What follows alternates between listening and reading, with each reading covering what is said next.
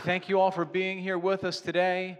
Uh, we are in part two of a message series called Kingdom Come, and this is our lead up to Easter message series. This is our Holy Week message series.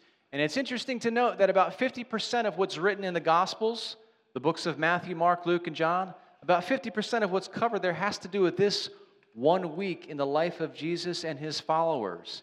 It is an action packed week. It is an important week filled with important events, and so we're highlighting a few of those events as we make our way through this message series. Last week, we took a look at the events of, of Palm Sunday a little bit.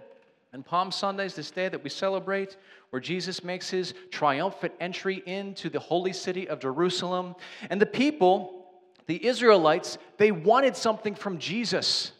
They wanted Jesus to save them from oppression. Likewise, just a few years ago, so many of us Christians, we wanted Jesus to save us from the pandemic. But Jesus did not enter into this world to save us from a pandemic. And whenever we Christians, and whenever we face any kind of trial or tribulation, a, a sickness or, or, or poverty or any kind of hardship, we turn to Jesus and we seek his help. And we should. We should seek his help because Jesus cares and He wants to share those burdens. He wants to carry those burdens for us. But for those of us who are Christians, we need to keep in mind what Jesus told us. And He told us that in this world, we will have troubles, but we are to take heart because Jesus has overcome this world. Furthermore, Paul explains for us throughout the New Testament that we will face these trials. We will face these times where, where our character is being refined, and these hardships, they shape us, they change us, and, and in fact, they do. And so when we have these experiences, these tough experiences of life, because that's what life is, right? A, it's a series of, of tough things that happen to us, yes? When we have these experiences, we should go to Jesus, but we need to remember why Jesus came into this world. Jesus did not enter into this world to save us from some kind of a temporary problem. Jesus entered into this world to save us from hell. To save us from hell. Now, I'll admit to you, as a preacher, as somebody who stands up here looking out, I love to see smiling faces look back at me. Ooh, I love it. Makes me feel encouraged, makes me feel like you're with me. But last week, when I talked about hell, there were no smiling faces. How about that? It's probably a good thing, yes? If I'm up here talking about hell and you're like, yeah, yeah, let's hear more. That, there's, something, there's something wrong if that's, if that's your response to me talking about hell. But we need to keep this in mind. We need to remind ourselves of this that yes, Jesus is our Savior, and what He comes to save us from is hell. And we are saved by Jesus, and what we're saved from is hell. And people like me, we can kind of dance around it a little bit, preachers. We can talk about how Jesus saves us from our sin, and He has. We can talk about how Jesus saves us from death, and He has, but we need to keep in mind the big thing that Jesus saves us from is eternal separation from the Father. And so Jesus has not entered into this world to save anybody from a temporary, temporary suffering. He's come to save all of humankind from eternal suffering. Jesus entered into this world to save us from the biggest problem of all time. That's why he's our Savior. And that's what Jesus saves us from. Before we get into today's topic, I do have a confession that I need to make. And uh, I'm not sure how this is going to sit with you. But I'm just going to pray for your forgiveness and hope in time that you will be able to move on from this. Um, okay, here goes. Here's my confession. Um, I have not watched The Chosen. I know, I see your faces already. You're shocked. You're shocked. I, I apologize. I ask for your forgiveness. Does everybody know what The Chosen is? Do you know what The Chosen is? Okay. It's a, a, series, a TV series. It's about the life of Jesus. And I've heard good things about it, yes. And I know, like, as a Christian, I'm supposed to have watched it already, but I did not see it. I apologize for that.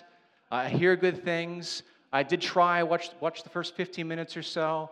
Um, but I, I'm sorry, I just, I haven't, I haven't, wow, you are so disappointed by me. Look at your faces. I'm sorry that I haven't seen it. And I'm sure it's great. I, I hear that it's great and I hear that it's wonderful, and, and maybe I'll get around to it one day. But I want to tell you why I haven't spent time with that series yet. And this might sound a little bit bizarre to you. I mean, the one factor is just, you know, you know what it's like when they make a movie or a TV show based on a book?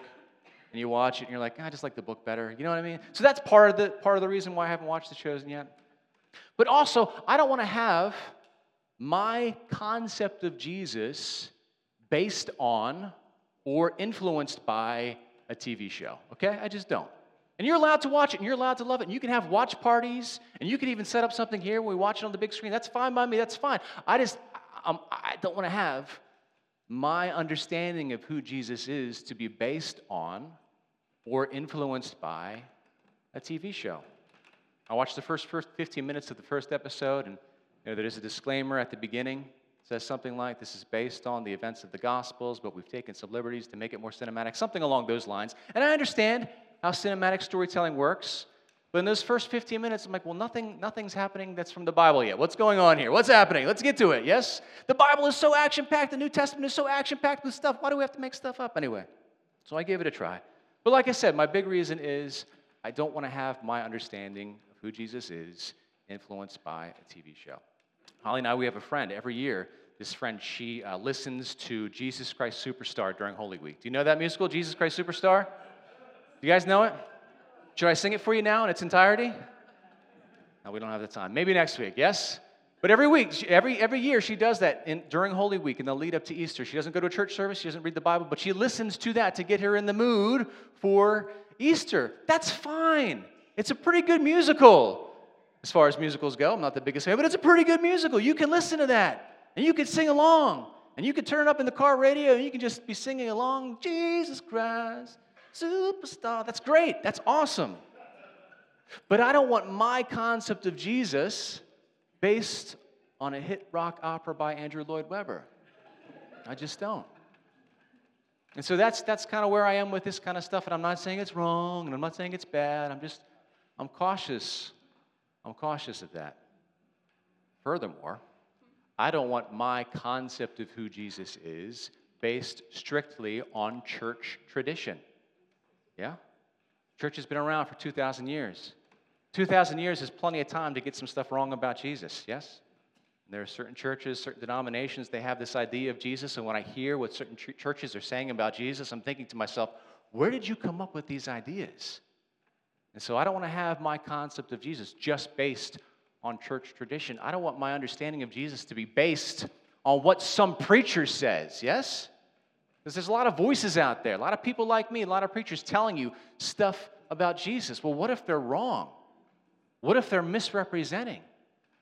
You know, people like me, we can do that. There's this temptation to, to take what Jesus said and did and kind of sand off the rough edges.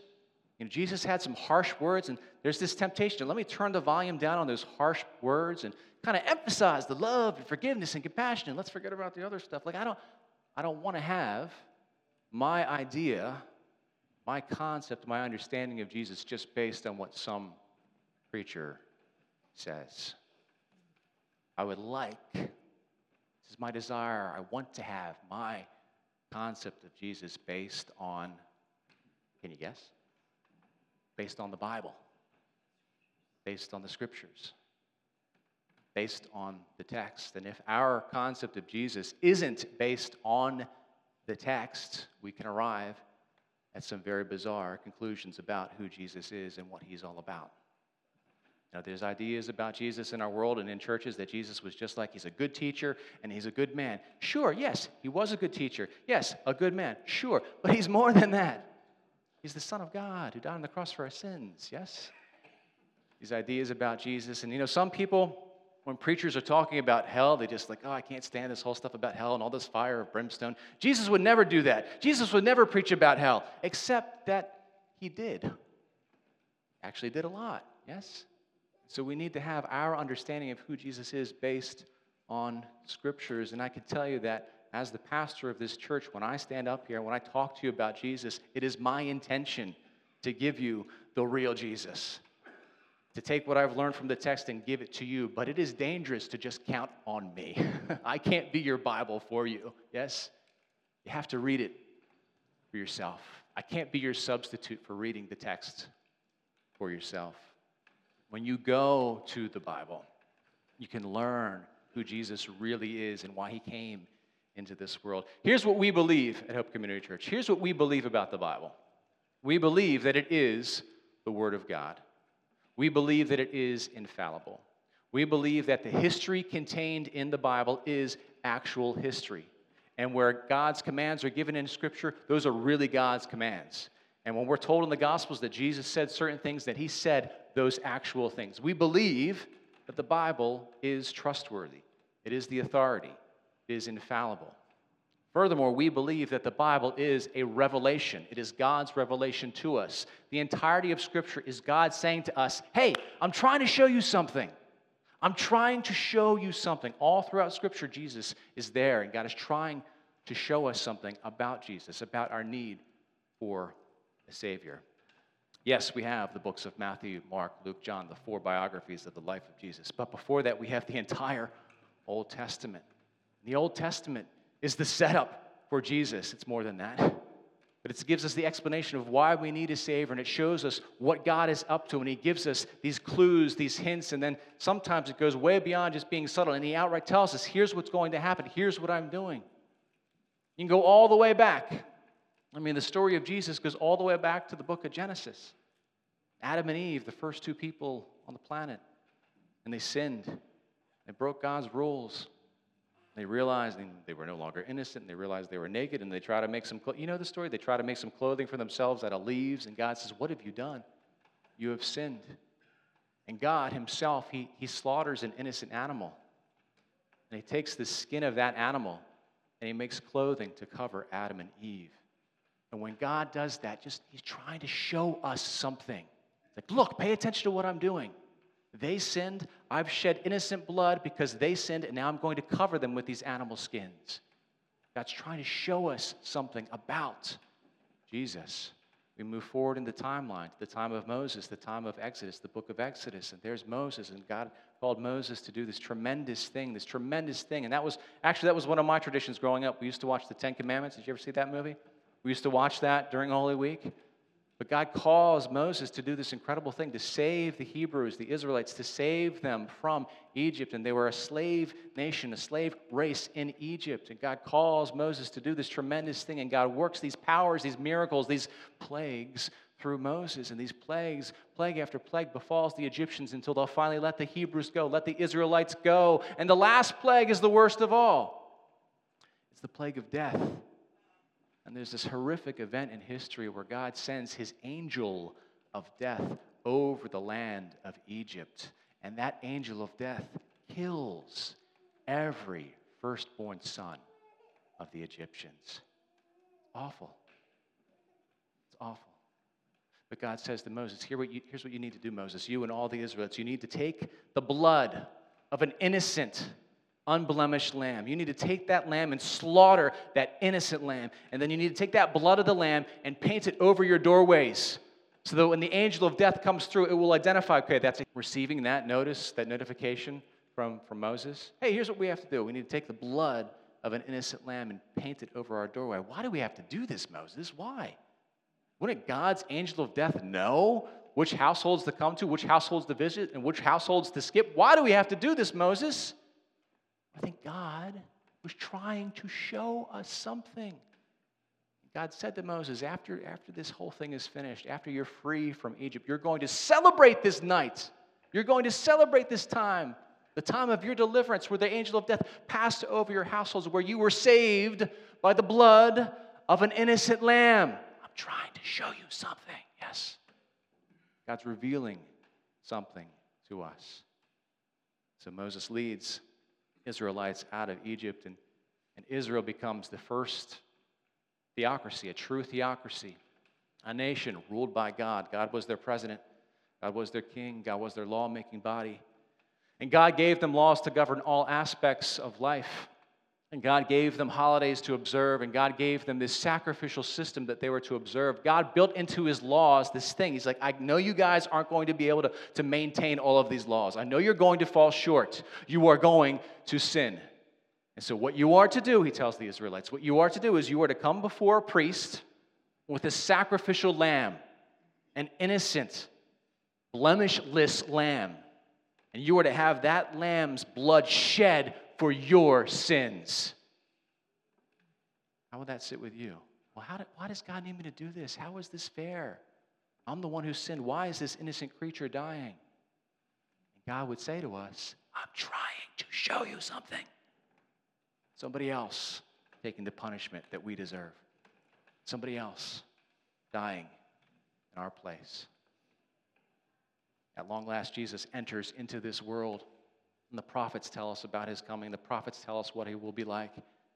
And Jesus shows up during the time of John the Baptist, the prophet. And when John the Baptist is, God reveals this amazing thing to John, says, This is it. This is the Messiah. This is the Savior. And when John the Baptist sees Jesus, he gives him his first title. Jesus is known by many titles, but, but John the Baptist gives Jesus his first title. This is before Jesus performs any miracles, before he gives any of his sermons. John identifies Jesus and he calls him the Lamb of God. The Lamb of God. Why would God need a sacrificial lamb? God is perfect. God is sinless. Why does God need a sacrificial lamb? Well, he doesn't. And John explains Behold. That's how it is in, in the King James. Behold. That's such a dramatic term, right? It's a lot better than, hey, look over there. It says, Behold, the Lamb of God who takes away the sins of the world. This is before Jesus even really gets, he hasn't started yet. And he's been identified by the prophet John the Baptist as this is the man. This is the Lamb of God who takes away the sins of the world. It's right there. It's right there explained for us who Jesus is and what he what he is about. He is the lamb, the sacrificial lamb of God.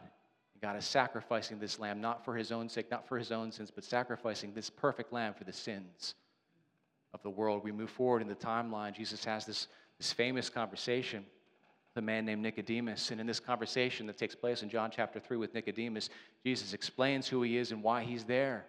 And John, who wrote that gospel, John, the disciple who wrote the book of John, explains to us why Jesus came into this world why God sent Jesus into this world. And we have that, that well known verse, John 3 16, for God so loved the world that he gave his one and only Son that whoever believes in him shall not perish but have eternal life. And it's explained for us right there who Jesus is and what his agenda is and what he came to save us from. He came to give us the gift of eternal life. And everyone who turns to Jesus and puts their belief, puts their trust in Jesus as opposed to trusting in themselves, they will receive the gift of forgiveness of sins and eternal life. They will receive the gift of heaven. We move forward in the timeline.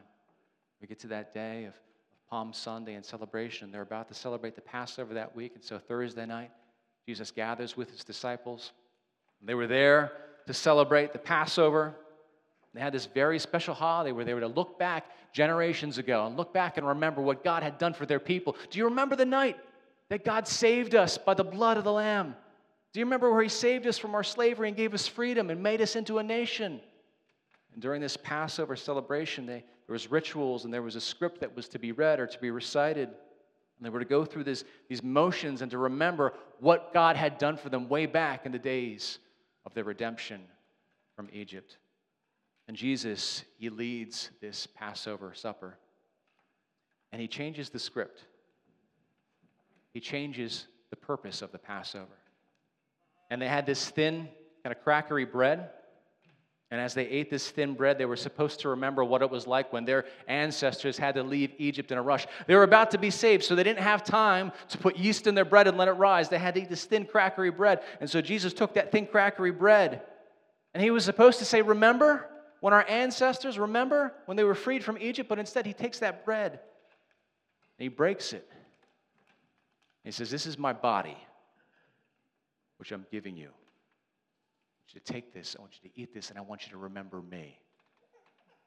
Jesus takes this holiday, takes this celebration, and says, I'm making this about something new now. This is now about me. And then he takes the cup, the cup of wine. And as they were given that cup, and as they drank from that cup, they were supposed to remember the blood of the innocent lamb that was over their doorpost, that blood of the innocent lamb that saved them from the angel of death. Jesus takes that cup and says, This is my blood that I'm shedding for you. Take this and drink it and remember me. Now, this holiday is about Jesus. Now, this night is about Jesus and his sacrifice for us. Jesus, the Lamb of God, who takes away the sins of the world. Jesus and his disciples, they shared that last Passover meal together. They shared that Last Supper together. And less than 24 hours later, Jesus fulfilled his destiny as the sacrificial Lamb of God that died for the sins of the world. That's who Jesus is. And we can, we can, you know, we can listen to musicals and we can watch shows about Jesus, and that's, that's great, but let's remember who Jesus really is. He is the Lamb of God that takes away the sins of the world. And this Jesus, this is my Jesus, the Jesus that died for us. This is the Jesus that I worship, that I serve, and that I love. This is our Jesus, the Jesus who died on the cross for our sins. Is this your Jesus? Is your concept, is your understanding of Jesus based on the historic text of what Jesus has done for us? Because if it's not, you can arrive at a lot of weird conclusions, wrong conclusions about who Jesus is and what he was all about. I told you this story in the past, but there was a moment in my life where I was 18 years old and I was kind of done with church stuff. I shouldn't say kind of. I was done with church stuff, but I wasn't done with Jesus. So I sat down and I said, I'm going to read this Bible for myself. And I realized how big it was. I said, All right, well, I'm going to read the New Testament for myself. Like, all right, well, let's take this one book at a time. I'm going to read Matthew, right? I'm going to read this for myself. And that experience of reading that book of Matthew by myself changed my idea of who Jesus is. Like I said earlier, I can't be your Bible for you. All I could do is encourage you to read it for yourself, to get in that text for yourself. Because the Jesus, man, that Jesus I met when I was 18 years old, that Jesus of the Bible, I was like, this guy is amazing. I love this Jesus. The Jesus of the Gospels, the Jesus of the Bible, that is our Jesus. We need to have our concept of Jesus based on the text. Listen, as a church, we can't fall into this temptation of attempting to make Jesus more palatable to a modern audience. No, no, no. And we can't fall in this temptation because a lot of preachers and a lot of churches do this. They fall into this temptation of, like, you know what? I know Jesus said this very harsh thing, but I'm going to make some excuses for why Jesus said that harsh thing. No, you don't have to make excuses for Jesus. This is what we need to do. We, right here in the Ridley Interboro area, we have 60,000 neighbors. And we need to give them the opportunity to know Jesus for who he really is in the hope that they will accept him for who he really is the Lamb of God who takes away the sins of the world. Today, we are going to celebrate communion. We are going to celebrate that Last Supper. So, um, when you came in this morning, maybe you picked up one of these little cups, bread. Uh, if you did not grab one of these, um, I'm going to ask you to come up now. There's some right here. Does anyone need one? Help yourself. And yes, these little prepackaged cups, these were as a result of the pandemic. We started doing communion this way. And so here's what we're going to do there's a little plastic flap, and we open this up, and we'll take the bread together. And then there's a second little flap. We'll open that up, and we'll drink the juice together. And this communion, we have an open table here. This communion is open to everyone who accepts Jesus as their Savior. And I just want to say this to you. If you're somebody and you're on the fence right now, or if you're not sure what to make of all this Jesus stuff, that's fine. Keep asking questions, keep seeking after answers. But to all of you who have accepted Christ as Savior, you are free and welcome to receive this communion. Before we take the bread, before we drink from the cup, let's take a moment now to pray to prepare our hearts to receive communion, let's take a moment now to confess our sins before the Lord in silence.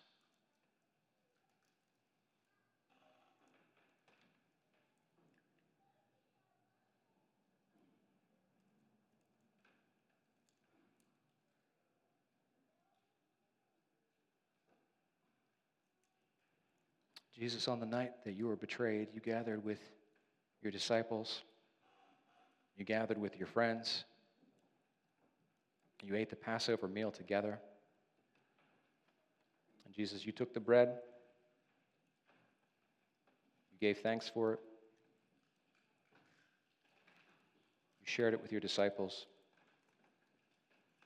And you told them, This bread is my body I'm giving for you. Take and eat this and remember me.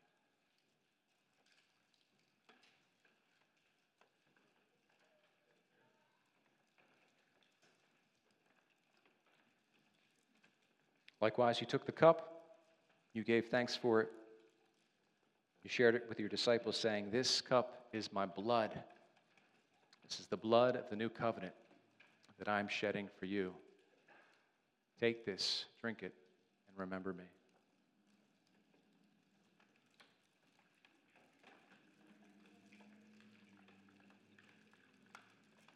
Let's pray together. Jesus, we thank you for who you are and for what you have done for us. Jesus, you have done for us what we could not do for ourselves. You gave up your body and you shed your blood for our sins. You took on that punishment that we deserve. Lord Jesus Christ, we do not put our trust in ourselves and our own capacity for goodness, but we put our trust in you for our, our salvation. We put our trust in you for the forgiveness of our sins. We put our trust in you for eternal life. Amen.